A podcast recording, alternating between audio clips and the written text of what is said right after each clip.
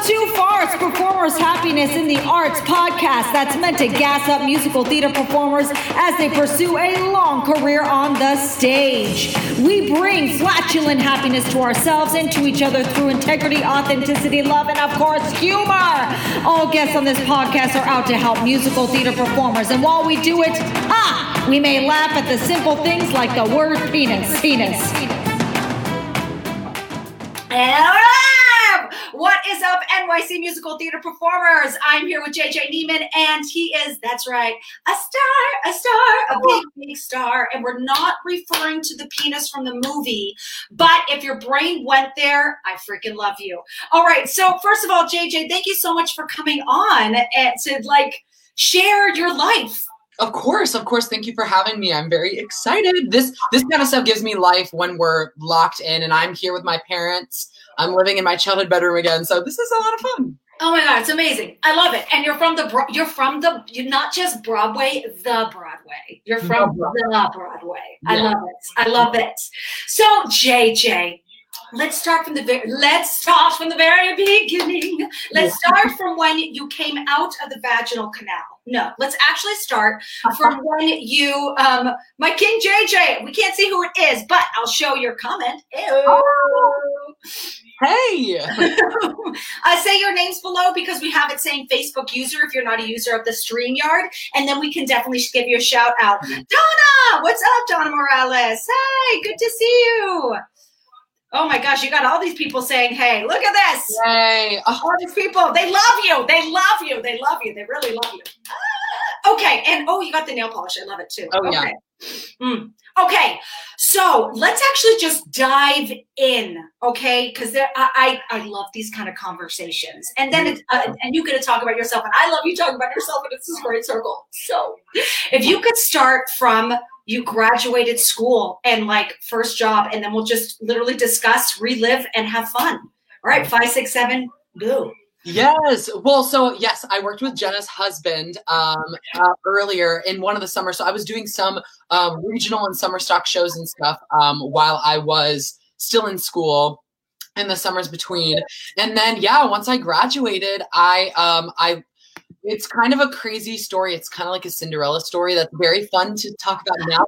It's very stressful in the moment um, because I uh, I graduated school and went up to New York. I had done you know um, like self tapes and things like that for Book of Mormon, and then I went up to New York. I flew up for the callback the day after I graduated college in May. Uh, this was back in 2017.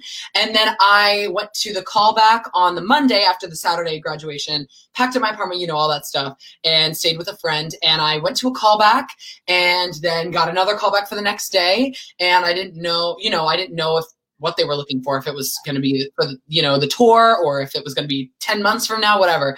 And I get a call the next day that they're like, hey, you're going to start at 3 p.m. today. So report to the theater and sign your contracts and start music rehearsals immediately. yeah. You didn't even have time to throw a party. You didn't No. even have time to make an announcement. You were like, I, I, I can't even. I need to. wear my lines? Like, what am I doing? Who am I? Yeah. And Oh. so like I didn't even I didn't have a place to live. I had to ship back my key to my parents in North Carolina so they could drive 2 hours to the airport to get my car that had my entire apartment in it. I just had a carry-on suitcase for, of a few things and I had to kind of like like adjusting to life in New York is crazy enough and so um trying to do that while trying to learn seven roles in a show when which I had never even swung or understudied before um so I was just like thrown in, like thrown to the wolves, and they were like, figure it out. So Oh my yeah, God. I want to dive into that in a second, but you got me actually thinking of this one woman. Oh, I forget her name. It's more than 10 years ago since I last saw her. Um, but she got cast all the time in California. Great human, talented beast. And she she was like, I get cast all the time for my one of my worst gigs ever. I, I, I, I I'm, it's probably better that I'm not saying her name. And what what ha- happened, um, and I'm definitely paraphrasing her story, is she was doing the Annie tour.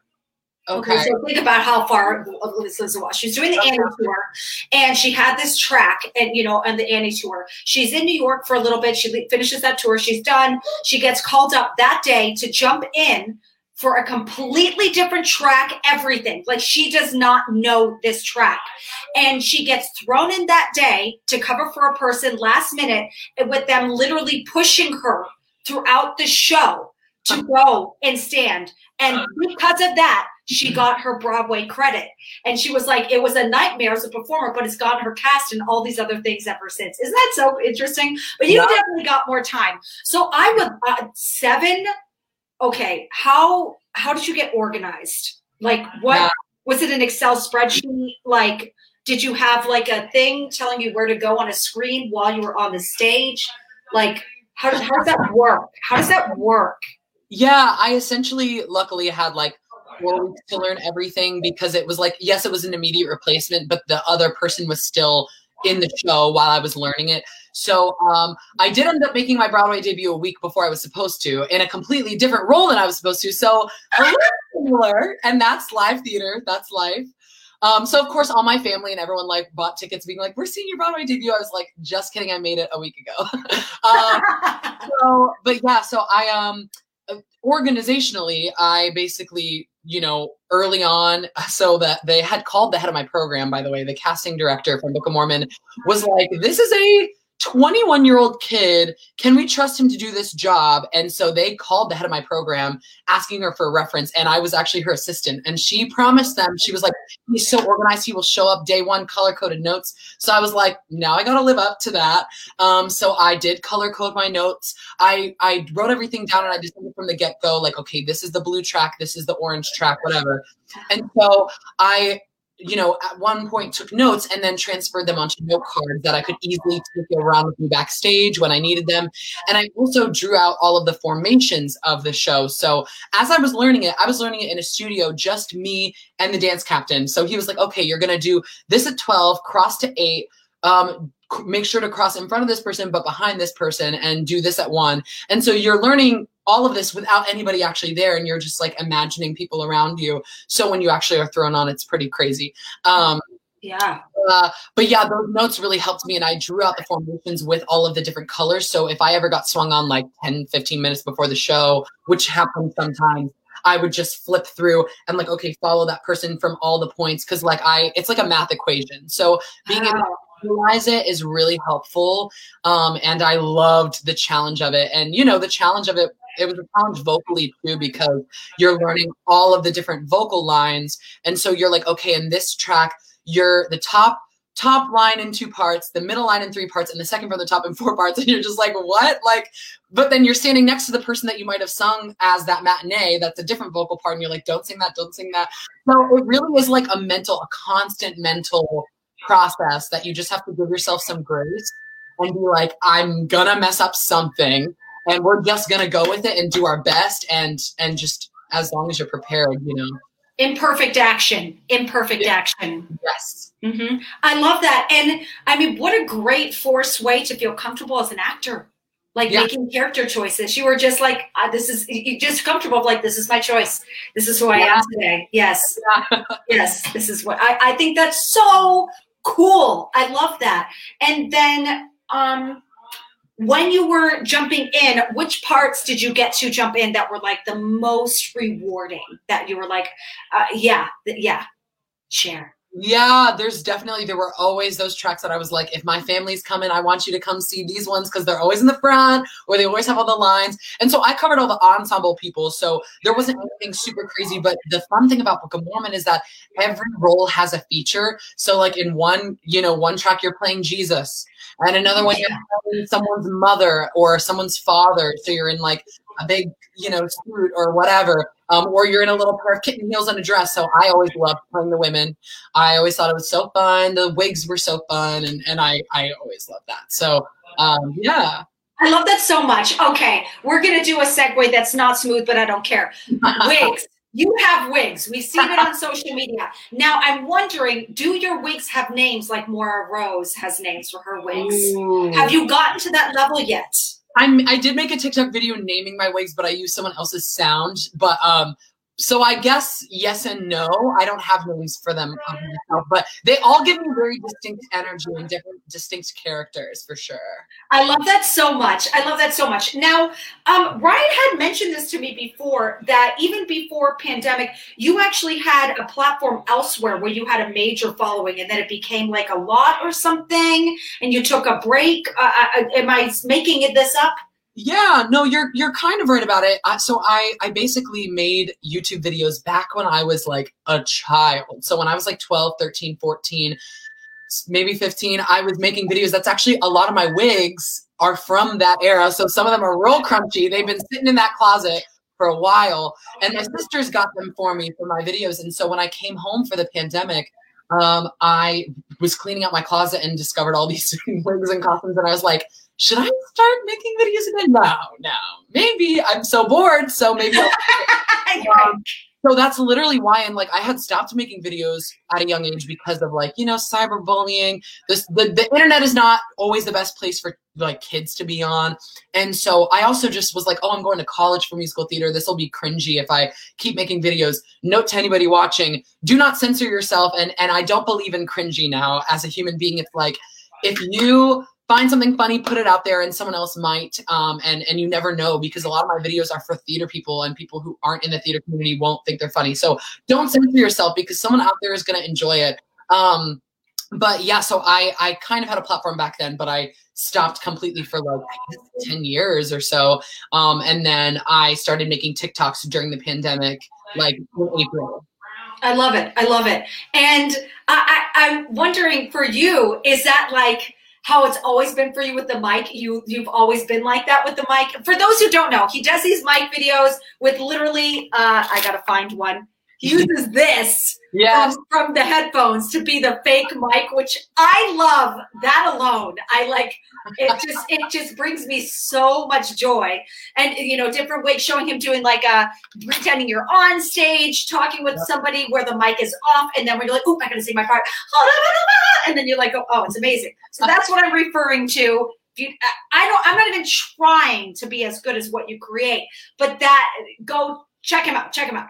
Okay, mm-hmm. so how much like are you really living like that are you that are you the person i need to try to stand by if we ever are in a show together to oh, yeah. that joy oh yeah i mean especially like I really, really loved the dressers in Book of Mormon. And when you're in a show, mama, for two and a half years, whoo, you gotta spice it up for yourself. And granted, in Book of Mormon, there isn't a ton of time to have full conversations. You figure out where you can like turn up stage and be like, oh my gosh, look at da. look at that one person who's falling asleep or that person who threw up.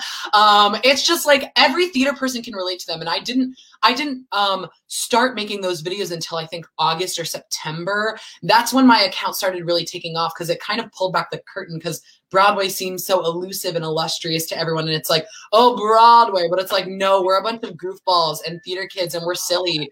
And I, I in Book of Mormon became such good friends with my dressers. So I love doing the ones where you're quick changing and stuff because you're like, yes, we know this quick change. Okay, what's up, girl? Are we getting Chipotle? Like, are we going to the club tonight? What are we doing?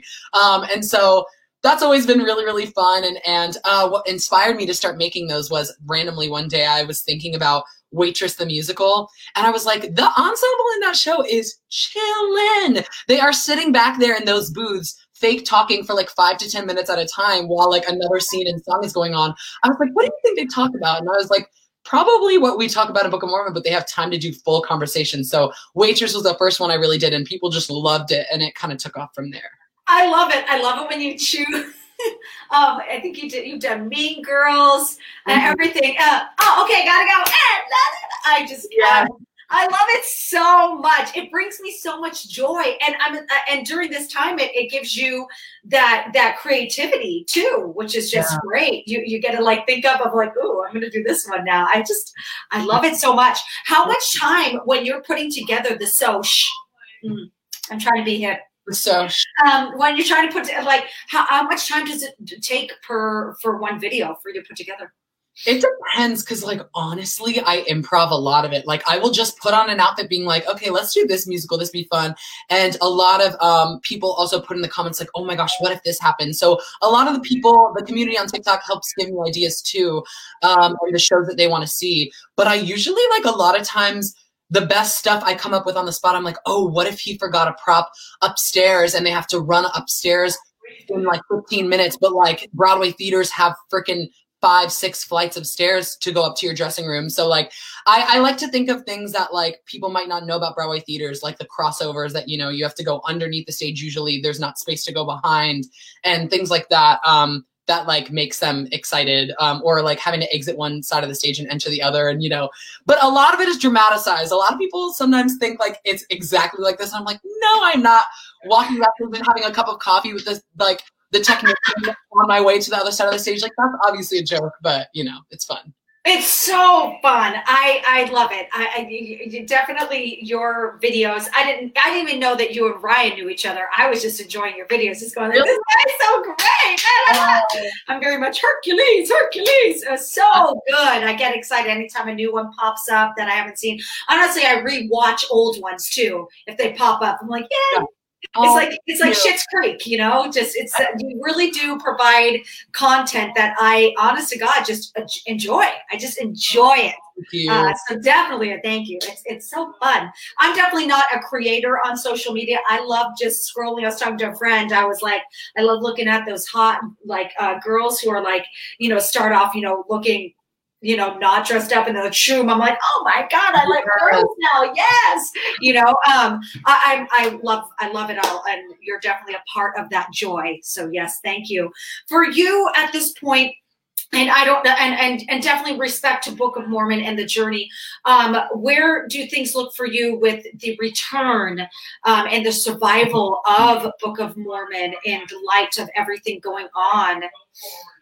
You yeah. can share what you can share, or you can even say oh, that we don't know right now. That's fine. Totally, totally. Well, yeah. I mean, I actually left Book of Mormon um, before the pandemic. I had left to do a world premiere of a new show called Bliss that made its debut at the Fifth Avenue Theater in Seattle. So I was actually in Seattle when the first coronavirus case um, wow. were like was you know that they they you know diagnosed it as that. Um, and so I uh, I've been a part of developing that show, and so I, you know, obviously eyeing New York City when everything is said and done, um, and I'm really hopeful for that moving forward. Um, but yeah, so I had left Book of Mormon because I had been there for two and a half years. I had a wonderful time there.